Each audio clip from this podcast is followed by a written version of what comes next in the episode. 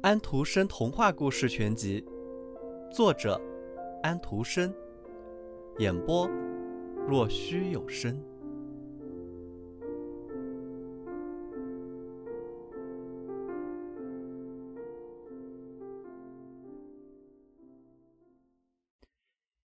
一天，皇帝收到了一个大包裹，外面写着“夜莺”。皇帝说道：“又有一本。”写我那著名的鸟儿的新书了。不过盒子里装的并不是书，而是一件小小的工艺品。一只人工的夜莺，和那只活夜莺一样，不过它浑身都嵌着钻石、红宝石和蓝宝石。只要给这只人工夜莺上足发条，它便唱一首那只真夜莺唱的歌，尾巴还会上下动着，散发着金光银光。他的脖子上系着一根带子，上面写着：“日本国夜莺不及中国皇帝的夜莺。”妙极了！大家异口同声地说道。那位把夜莺带来的人立即被封为圣夜莺首席使臣。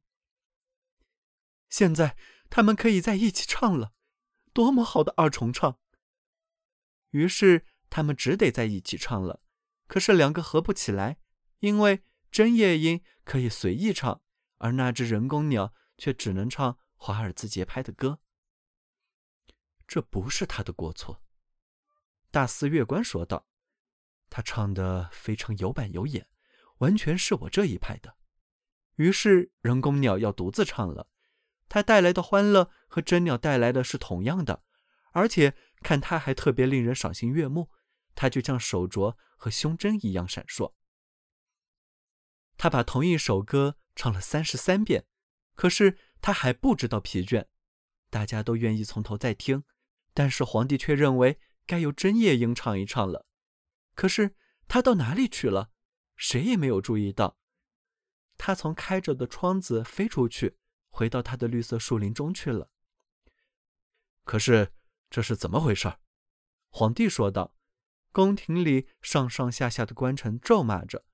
说这夜莺是一个极不知恩的东西，不过我们还有最好的鸟呢。他们都这样说，于是人工鸟只得又唱起来。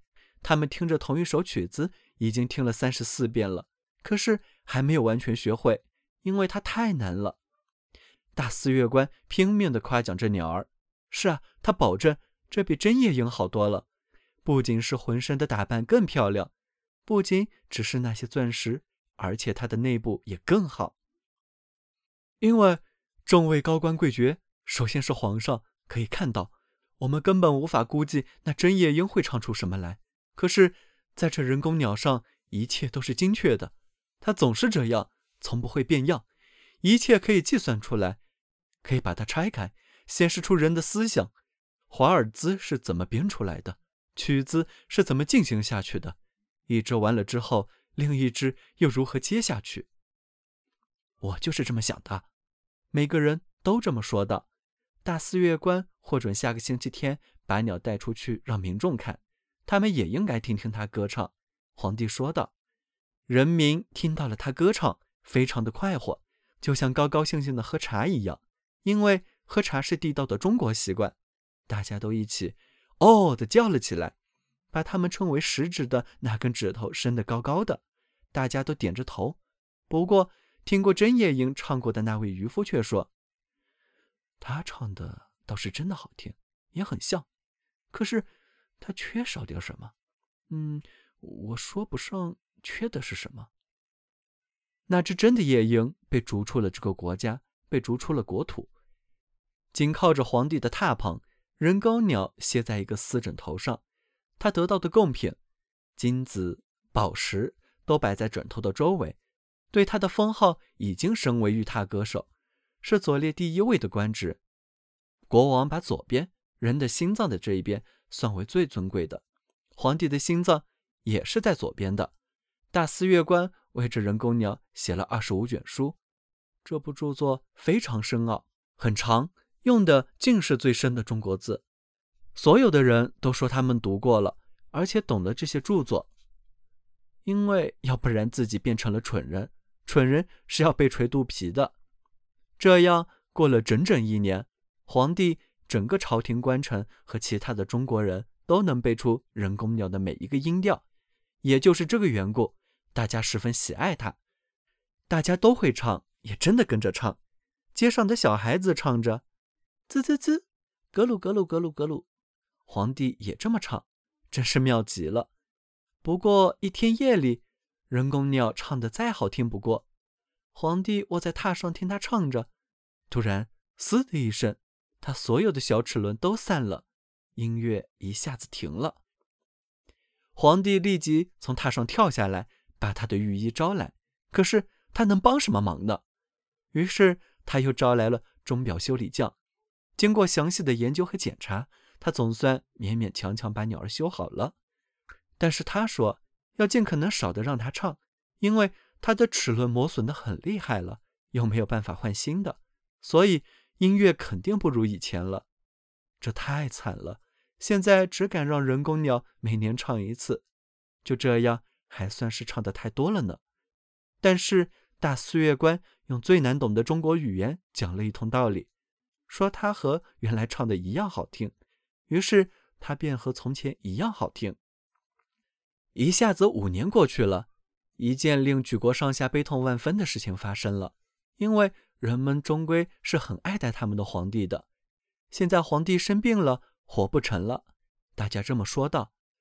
四位的皇帝已经选好了，人们跑到街上问朝廷侍臣，他们的皇帝病情如何？不急呀，他说道，摇了摇头。皇帝遍体冰凉，脸色苍白，躺在他华贵的龙床上。满朝文武都以为他已病逝，大家跑去朝见新皇。内侍跑了出去传讲这件事，宫女们都忙着煮咖啡待客。所有的大厅和走廊都铺上了布，使人听不见有人走路的声音。因此，宫里静悄悄的，非常安静。但是皇帝并没有死。他僵硬的、苍白的躺在他那华贵的龙床上，床的四周又缀着金穗的绒帷幔，前面高高的地方有一扇窗子开着，月亮从窗子射进来，照在皇帝的身上，照着那只人工鸟儿。可怜的皇帝几乎不能呼吸了，就像有什么东西压在他的胸口上。他把眼睛睁开，于是看见死神坐在他的胸口上，把他的金冠拿去戴在自己的头上。一只手拿着皇帝的金剑，另一只手拿着他华贵的扇子，从宽大的绒帷幔的褶皱里伸出许多奇奇怪怪的头，有一些非常的丑，另外一些慈祥温和。这些都是皇帝做的恶事或善行，他们在死神坐在他胸口上的时候都望着他。你还记得吗？他们一个接一个悄声说道：“你还记得吗？”于是他们一个个数落起他来，他的头上不断的冒汗。皇帝说道：“我从来不知道这些。”奏乐，奏乐，大声的敲中国鼓。他叫喊着：“我不想听他们讲的这些。”他们继续不断的讲着，死神就像中国人把什么全听懂了就点头那样点着头。奏乐，奏乐！皇帝叫了起来。你这可爱的小金鸟，唱呀唱呀！我赐给你那么多金银财宝，我亲手把我的金软鞋挂在你的脖子上，唱呀唱呀！可是鸟儿一动不动地站在那里，没有人给它上发条，不上发条它是不唱的。但是死神仍不断地用他那没有眼珠的大窟窿看着皇帝。屋里静极了，静极了。突然，在窗子那儿响起了清脆的歌声，是那只真的小夜莺，歇在窗外的树枝上。它听到了皇帝的不幸，因此飞来唱歌安慰他，给他希望。随着他的歌声，那些人形渐渐的淡了下去，皇帝身体里的血液渐渐流得越来越欢畅了，连死神也退了下来，说道：“继续唱吧，小夜莺，接着唱。”我要你把那豪华的宝剑给我。是的，把那把大扇子给我，请你把王冠给我。死神拿每一件宝物换一首歌，夜莺还在不断的唱着，唱那座小寺庙，庙里的园子里开着白玫瑰，接骨木发出浓郁的香味，死者的亲属的眼泪沾满了鲜嫩的新草。于是死神又想起他的花园，便像一阵白色寒烟从窗子飞了出去。皇帝说道：“多谢了，多谢了，你这圣洁的鸟儿。”我认出你来了，我把你逐出这片国土，然而你却用歌声把邪恶从我病榻上驱走，把死神逐出我的心窝。我该怎么报答你呀？夜莺说道：“你已经恩赐过了。我第一次唱的时候就得到了你的泪，我永远也忘不掉。那是粒粒珍珠，使歌者的心情爽快。不过现在睡吧。”快快恢复健康，强壮起来！我会为你唱的。他唱着，皇帝甜蜜安稳的睡熟了。这一觉是多么温柔和令人心爽！当他神清气爽、体魄健康的醒来的时候，太阳从窗子射进来，照到他的身上。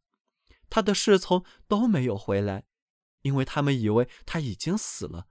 但是夜莺还立在树上唱着。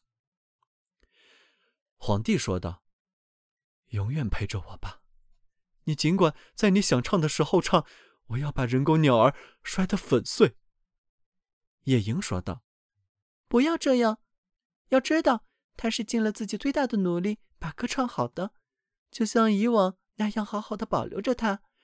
我是不能在宫里筑巢生活的，不过让我想来的时候来，那时。”我就歇在窗子外边的枝头上为你歌唱，让你高兴，同时让你生死。我要唱尽那一切欢快的事，唱尽那一切不幸遭遇。我要唱尽你四周隐藏着的恶与善。这只会唱歌的小鸟要飞到贫寒的渔夫身旁，要飞上农民的屋顶，要飞到每一个远离你和你的朝臣的地方。我爱你的心比爱你的王冠更甚，不过王冠。当然也有它神圣的地方。我来，我为你歌唱，但是你必须答应我一件事。”皇帝说道，“什么都答应。”自己动手穿好了他的龙袍，把沉重的金剑配在他的胸前。我只请求你一件事，千万不要对人讲你有一只什么都对你说的小鸟，那样就更好了。于是夜莺飞走了。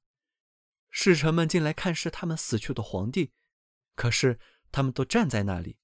皇帝对他们说道：“早安，